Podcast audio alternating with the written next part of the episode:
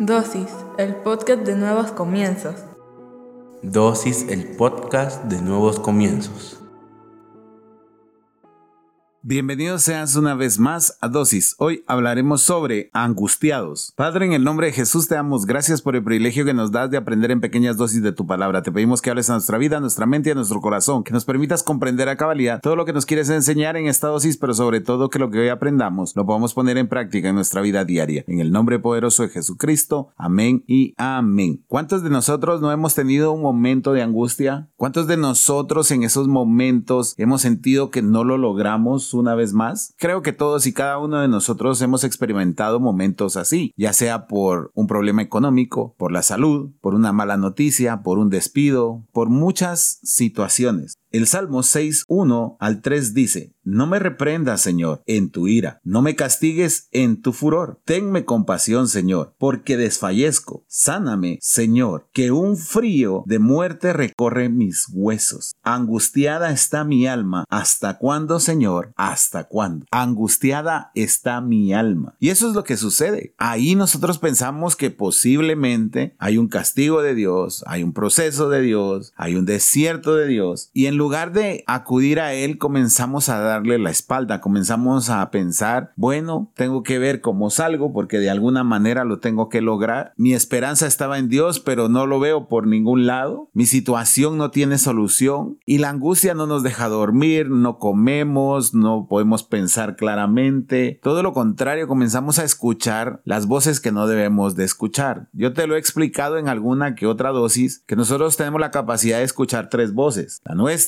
la de Dios y la del enemigo. Y cuando estamos angustiados escuchamos la nuestra y la del enemigo. Con más decibeles la del enemigo. Y la que no escuchamos es la de Dios. Aquí no está hablando cualquier persona. Es David quien está hablando, quien se siente angustiado en ese momento. Es él el que está diciendo estas palabras. Señor, no me reprendas, no me castigues. Ten compasión porque estoy desfallecido. Sáname, Señor. Un frío de muerte recorre mis huesos. ¿Te ha pasado? Hasta aquí llegué, no lo voy a lograr. Es que no sé cómo salir de esto. Y pensamos de esa manera porque no tenemos la esperanza en el Señor. Eso es lo que hace la angustia. La angustia hace que tomemos decisiones equivocadas. Hoy es normal encontrar en las noticias que hay personas que fueron rescatados de la barandilla del puente. Personas que tuvieron que ser bajados de la torre del reformador porque querían atentar contra su propia vida. Es que eso es lo que hace la angustia. En lugar de que vas mejorando, te vas angustiando más hasta el punto de la desesperación. La angustia es lo que nos oría a la desesperación y por eso es que es tan difícil de superarla. Y desafortunadamente, como las iglesias nos hemos vuelto motivacionales, ya no hablamos de esos temas. Es más, las demonizamos. Cuando vemos a un cristiano angustiado, comenzamos a pensar y a decir, ah, es que está en pecado. Alguna puerta abrió y por eso es que el enemigo lo está tratando de esa manera. Y muchas veces no es así. Yo me puedo angustiar porque el día de mañana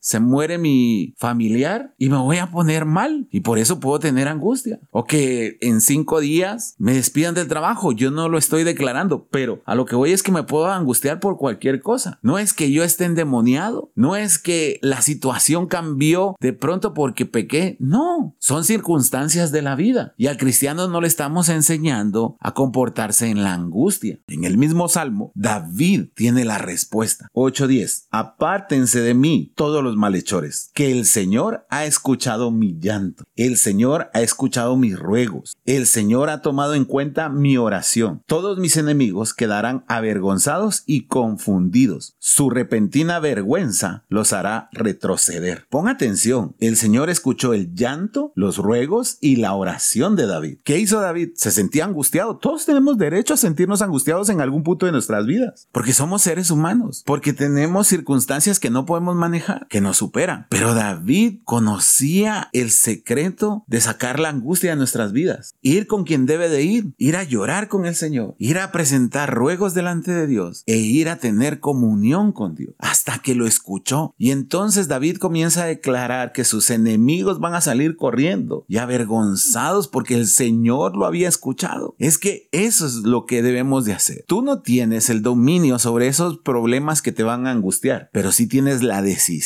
de a quién acudir para sacarte de esa angustia. Como cristianos nosotros debemos de correr a Dios, refugiarnos en Él, poner nuestras cargas en Él, para que realmente nuestra alma descanse y la angustia salga. Ahí es como vamos a encontrar la voz del Señor, porque como te decía, cuando estamos angustiados escuchamos nuestra voz y aún con un decibel más alto la voz del enemigo. La voz que no estamos escuchando es la de Dios, pero si tenemos el conocimiento y la certeza de que podemos confiar en Dios, vamos a la intimidad con Él, vamos a presentar nuestro llanto, nuestro ruego, nuestras oraciones y Él va a escuchar. Y en ese momento nosotros vamos a escuchar que Él tiene la respuesta, que de esta también vamos a salir. No porque tenga obligación el Señor de hacerlo, sino porque simple y llanamente los que confían en Él, los que depositan su fe en Él, verán el verdadero poder de Él. Eso es lo que sucede. De pronto, si es por la partida de algún ser querido, de pronto tu alma será reconfortada. Si es a causa de que perdiste el trabajo, tus ingresos, vas a ver cómo con el tiempo el Señor va a ir levantándote nuevamente de una manera diferente, pero lo va a hacer, va a levantarte nuevamente económicamente. Es que esa es la certeza que debemos de tener como cristianos. La vida no es fácil y nunca va a ser fácil. No me vas a oír a mí decirte aquí que la vida es fácil. No es cierto, es dura. Hay días que me ha tocado levantarme con el alma partida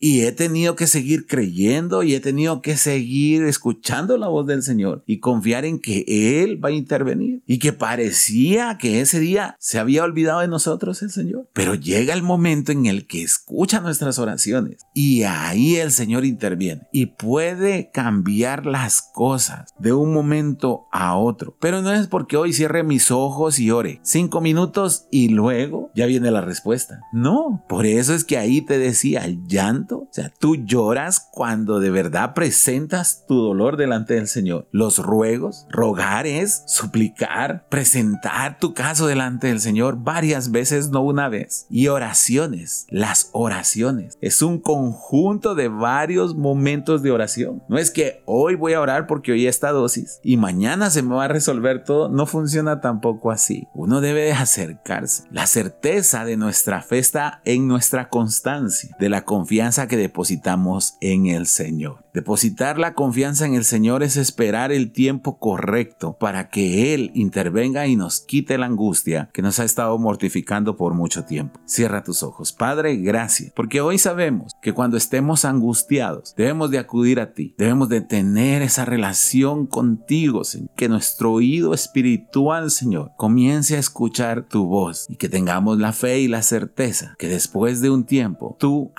Señor, cambiar absolutamente todo nuestro entorno para sacarnos de esa angustia que nos ha estado mortificando. Amén y amén.